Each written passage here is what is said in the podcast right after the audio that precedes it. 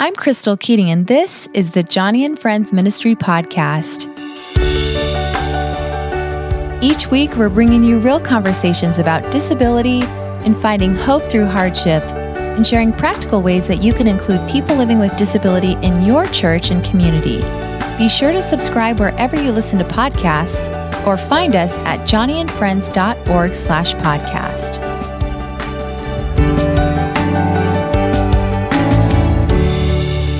Today on the podcast, I'm joined by Dr. John Swinton, author of Finding Jesus in the Storm The Spiritual Lives of Christians with Mental Health Challenges.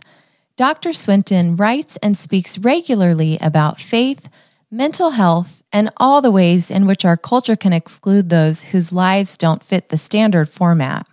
He shares some new ways of thinking about differences in disability and explains how to better welcome, embrace, and understand others as pathways to loving our neighbors well.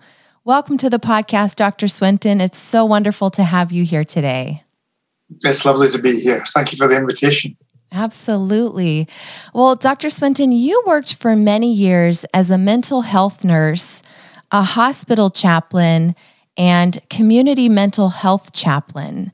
So I'm curious to know how have your experiences in those roles shaped your perspective on people living with mental illness and difficult diagnoses?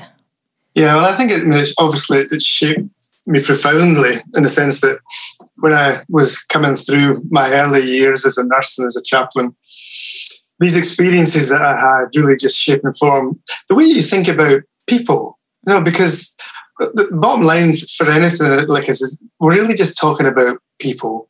So we talk about mental health ministries or we talk about disabilities studies, and, but at the end of the day, we're talking about human beings and what it means to live together and all of our diversity. So I guess that experience taught me how to understand human diversity differently. You know, when you're with people who are going through really difficult times uh, with their mental health and really experiencing the world in ways that are completely different from my experience, the temptation is just to say, oh, well, this is just, you know, all part of an illness process. It's, it's meaningless. All we have to do is get rid of these symptoms and, and people will be better. But the more I spent with people, and this is still the same, the more I saw that these experiences what people are going through, whether it's you know maybe depression or depression or the highs and the lows of bipolar disorder or hearing voices, they're really meaningful. Uh, and yes, they can be extremely disturbing. And yes, we need mental health professionals to, to help us to, when we are, are suffering in that, in that way. But at the same time, they're part of people's stories, they're part of people's lives. And so they, they can't just be taken away as if uh, taking them away fixes everything, because actually, you know, these experiences become part of who you are. And so I learned a lot about what that meant in terms of people's stories in that way. Um, but I also learned a lot about church communities. Because when I worked as a, a, community mental health nurse, my job was to work with people coming out of long term mental health care and into the community, what we in the United Kingdom at that called time called community care. Of course, community care is great if there's such a thing as community. But of course, it's not. For somebody, particularly people who are, are seeing and thinking differently, it's difficult to find a space. And it's no different within church communities. And the thing that always saddened me was how excluding church communities could be, both in terms of their lack of welcome, but also sometimes in terms of the, theology and the way that they try to explain people's experiences. So my job then was to help people to find a spiritual home, which means accompanying people into these situations and helping churches to see things differently. So I learned these kinds of skills of, of looking differently, and being differently and understanding that complicated dynamic within churches, which can be really welcoming, but at the same time can be really exclusive, not necessarily deliberately, but it just happens sometimes. So all of these experiences that I had inside hospitals and communities and churches, I suppose it makes me the person that I am, but also enables me to do theology in the way that I do. Mm. Well, and I think a lot of churches even though well meaning, have struggled to find a category for some mental illness. And that's so right. I think that's why your role as integrating people from being in long term care back into a community takes a lot of education, which is why mm-hmm. I'm so glad we're having this conversation. And, you know, one yeah. of the things that you've talked about is the difference between mental illness and mental health. And, you know, you've really struck a chord with me on how much language matters and how it shapes how we think and perceive others. So, can you talk a little bit about the difference between even talking about and using words like yeah. mental illness versus mental health? I'm sure that has an impact on the community and the church. It does. Most churches are very word oriented, so we shape and form everything by the words that we use. So we're used to doing that. A way to think about it is if you think about the Genesis account of creation, one really fascinating thing is the way that God gives Adam responsibility to name things properly. Mm. So all the animals come up to him and, and he gives them a name. And as soon as he gives them that name, that's what they become. So the bunny rabbit becomes a, a, bunny rabbit, or the giraffe becomes a giraffe, or whatever it is. Once that name is given, that's what it is. And to me, that indicates two things. One, that a primal responsibility of human beings is to name things properly, to give things the right names in creation, which is why something like stigma is so, so awful because it goes against that whole creation dynamic and that whole responsibility we have to name things properly. Mm-hmm. But secondly, obviously, it, it tells us the power of language because the language that you use about something determines to you what you think it is that you're talking about. And what you think you're talking about will determine how you respond to the, the thing that you're talking about. Mm-hmm. And the temptation for all of us as Christians is to kind of be a little bit lazy, not really think things through, and just go to the first reason that comes to mind. So maybe we'll say this is caused by sinfulness, or this is caused by the demonic, or whatever it is. Because that's the only lexicon, that's only that's the only language that we have. It's our own language in that sense. So you automatically go there, not really thinking about the implications. But as soon as you do that, you begin to shape and form your experiences and encounters with people with mental health challenges in a very particular way. As soon as you give people that name, that's how you respond to them. And if you can imagine receiving that name and watching how people respond to it, you can see how difficult that kind of language can be for people that are going through difficult times.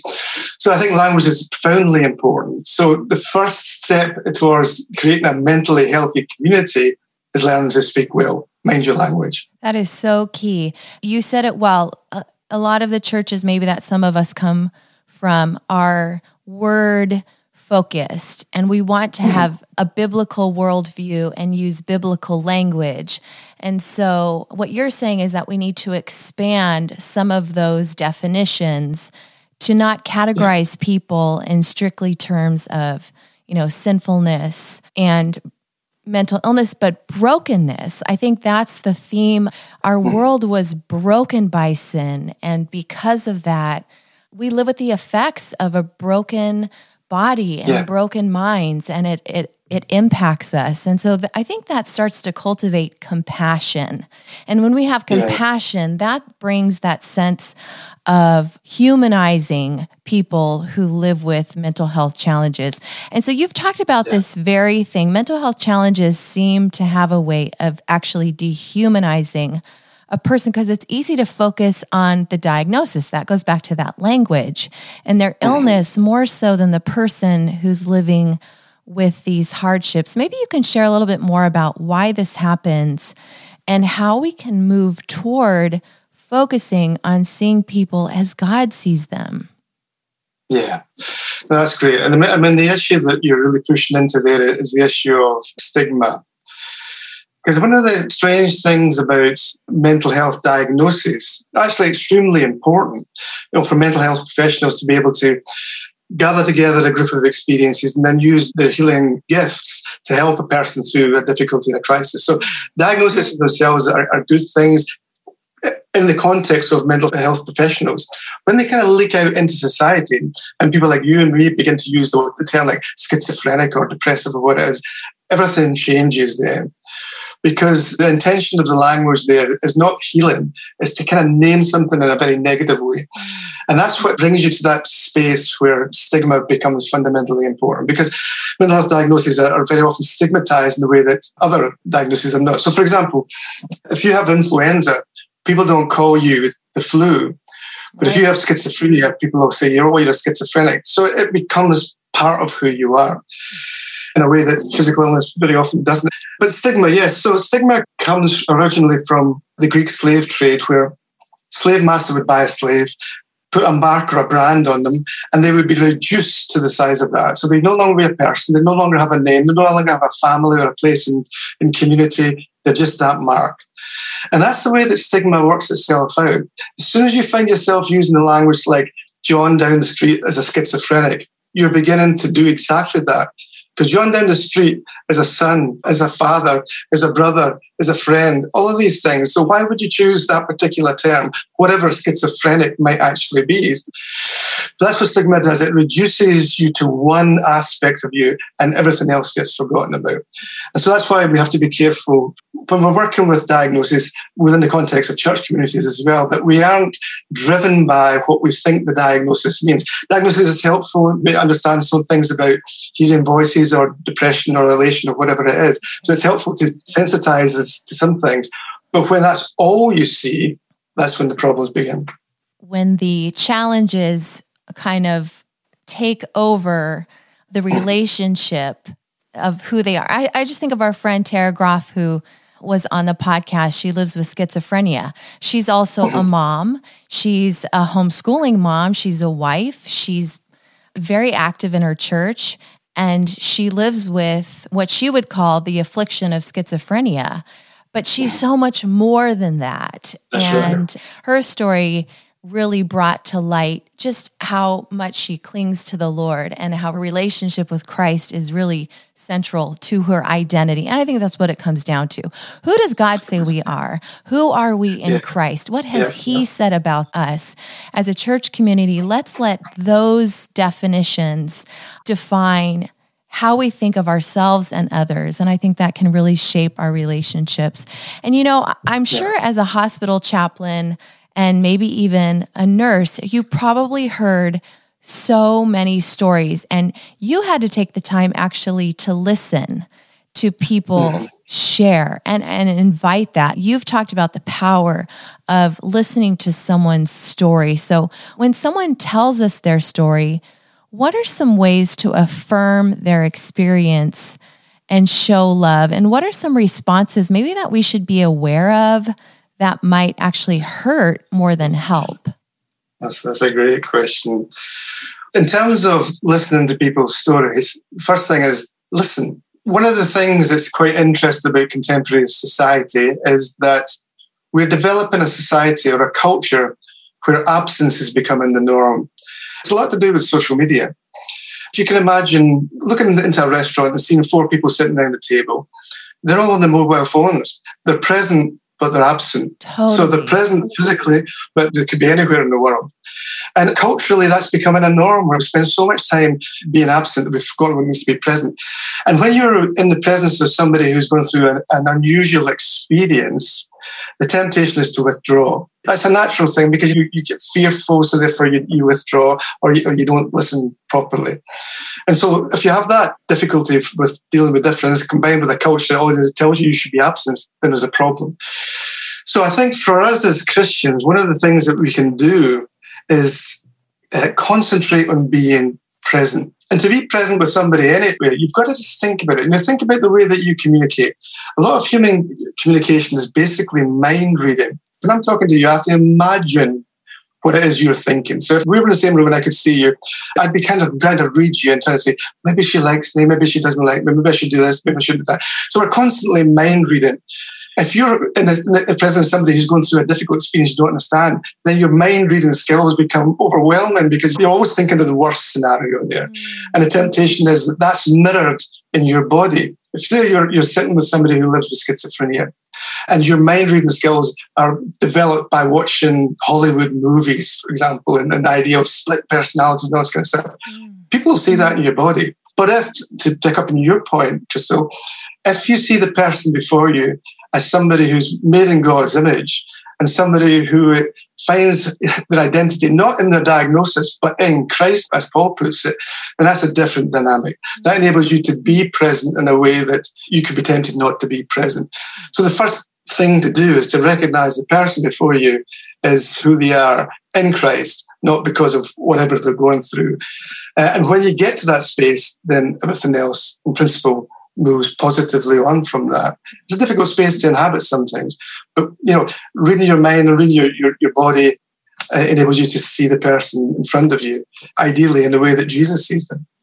When we think about the struggles many face, like I would say shame, you talked about isolation and misunderstanding. How can we pray for our friends? Should we pray for their healing? There's two aspects to that, I would say. The first one in relation to shame and isolation. You've got to remember that certain mental health diagnoses are culturally devalued. And value is something that you can't get by yourself. Value is, is always a gift. It's always something somebody else gives to you. If you're living with a devalued condition where you're not getting any kind of value given relationships, then you will become isolated, you will become shameful, and you will become uh, withdrawn. Uh, not simply because of the, the mental health experiences you've gone through, but because of other people's responses to them. So, giving people the gift of value, primarily I would say through friendship, is fundamentally important as the first part of that question. The second part, in, in relation to what you should pray for, is there is a difference between healing and curing. Now, oftentimes when we think about the healing ministry, we think really about curing. And so, in the same way as, as medicine, if you know if you have lung cancer, you identify that dark spot on your lung and you, you get medical technology to fix it. We sometimes think of the healing ministry in that way that you see something that's wrong and you fix it. But that's curing. That's not necessarily healing. One way to think about it is you think about the Jesus' encounter with the woman with the issue of blood. So this woman who has a hemorrhage, which means she's isolated from society, she's considered to be polluted and unclean, makes her way through the crowd and touches Jesus' robe. And immediately she's cured. And then she has this conversation with Jesus. And at the end of that conversation, Jesus says, Go, your faith has healed you. And you're thinking, but she's already been cured. But what seems to be happening is that the healing comes when she recognizes who Jesus is. And so I think that healing is not necessarily the, the, getting rid of the thing that's troubling you. It's holding on to that which is meaningful, that which is godly, even in the midst of the difficulties that you're, you're going through. Because many people with mental health challenges are going to live with them forever. And the last thing they need is to be made to feel like a failure because somebody has prayed for them and it hasn't, in inverted commas, worked. Yep. But if we think about healing as connection, connection with God, connection with community, connection with self, then I think you can pray for that. You can pray that God can, even in the midst of the wild storms they're going through, God can be with them, that the community can help and support that person to keep that connection with the community and with God, and that they can keep that connection of value with themselves. I think these are things that are important to pray about. Hmm.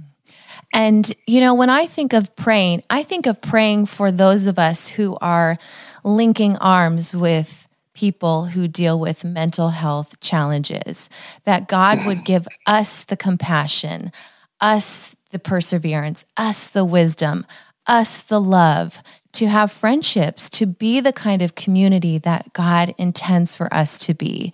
Because, yeah. you know, if I'm really honest, in my experience at Joni and Friends, I came from a background where mental illness was reduced, I would say, to sinfulness. If I'm really honest, that was kind of my framework.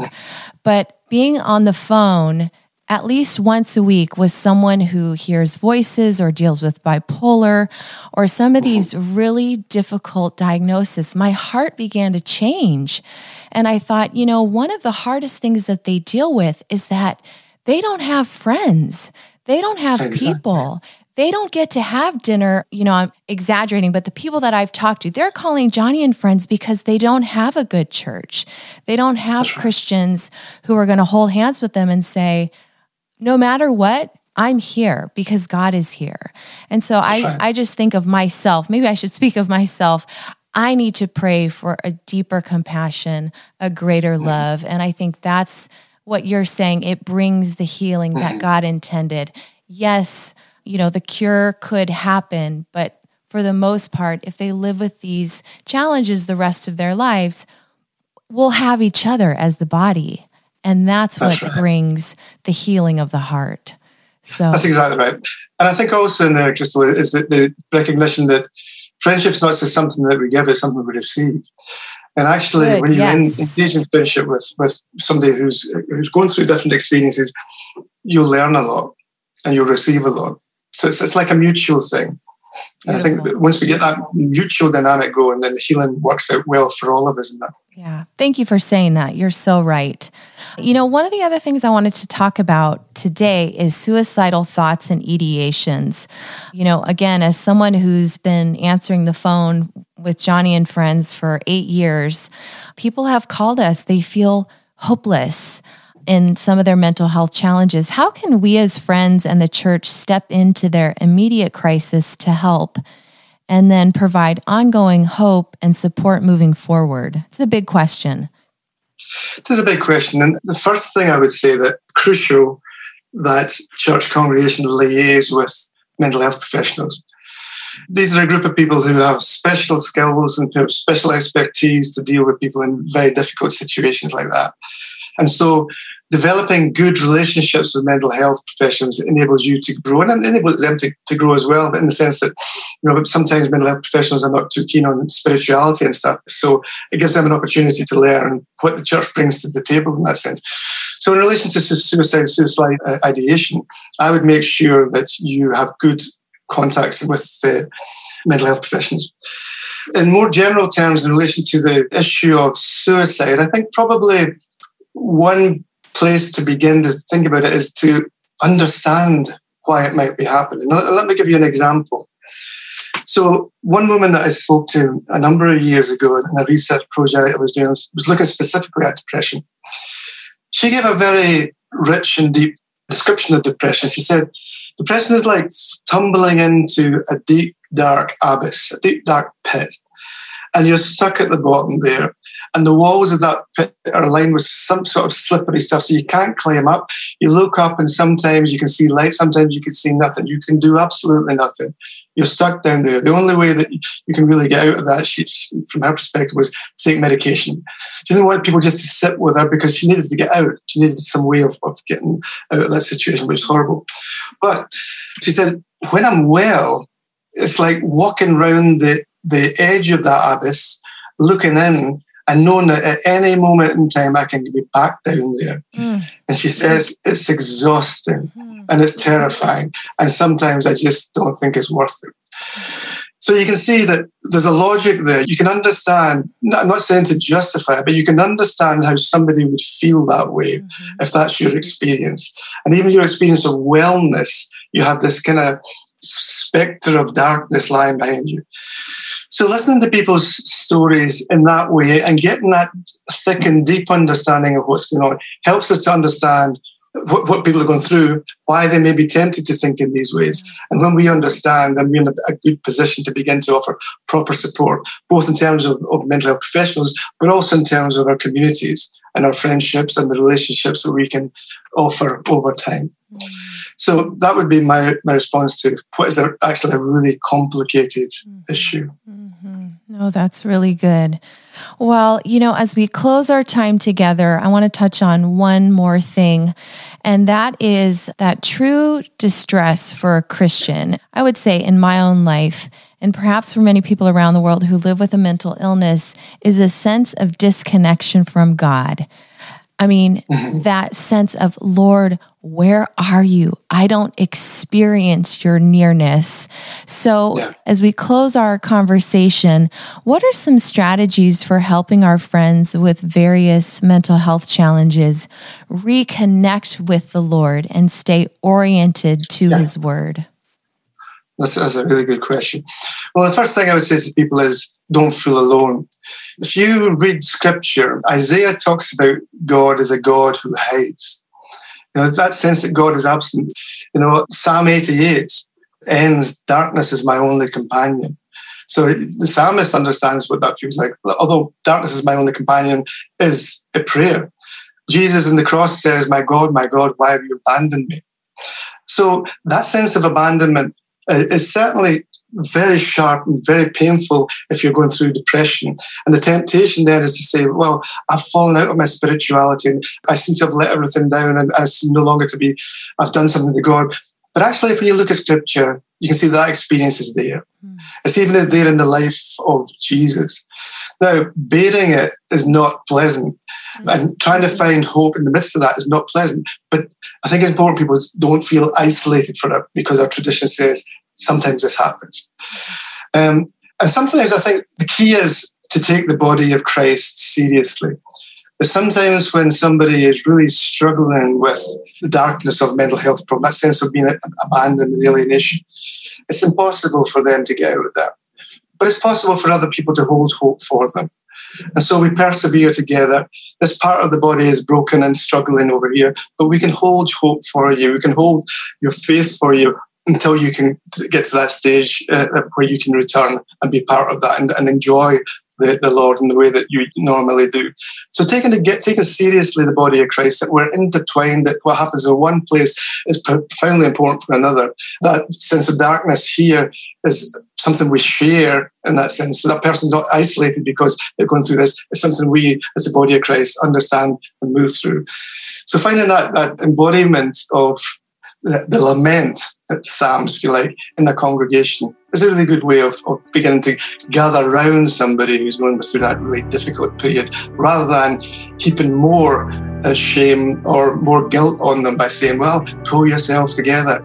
I don't think that's what the psalmist is saying. I don't think that would, that, that would be a particularly helpful response to Jesus' cry from the cross, and it's certainly not a helpful pastoral response for us in the difficult context of mental health.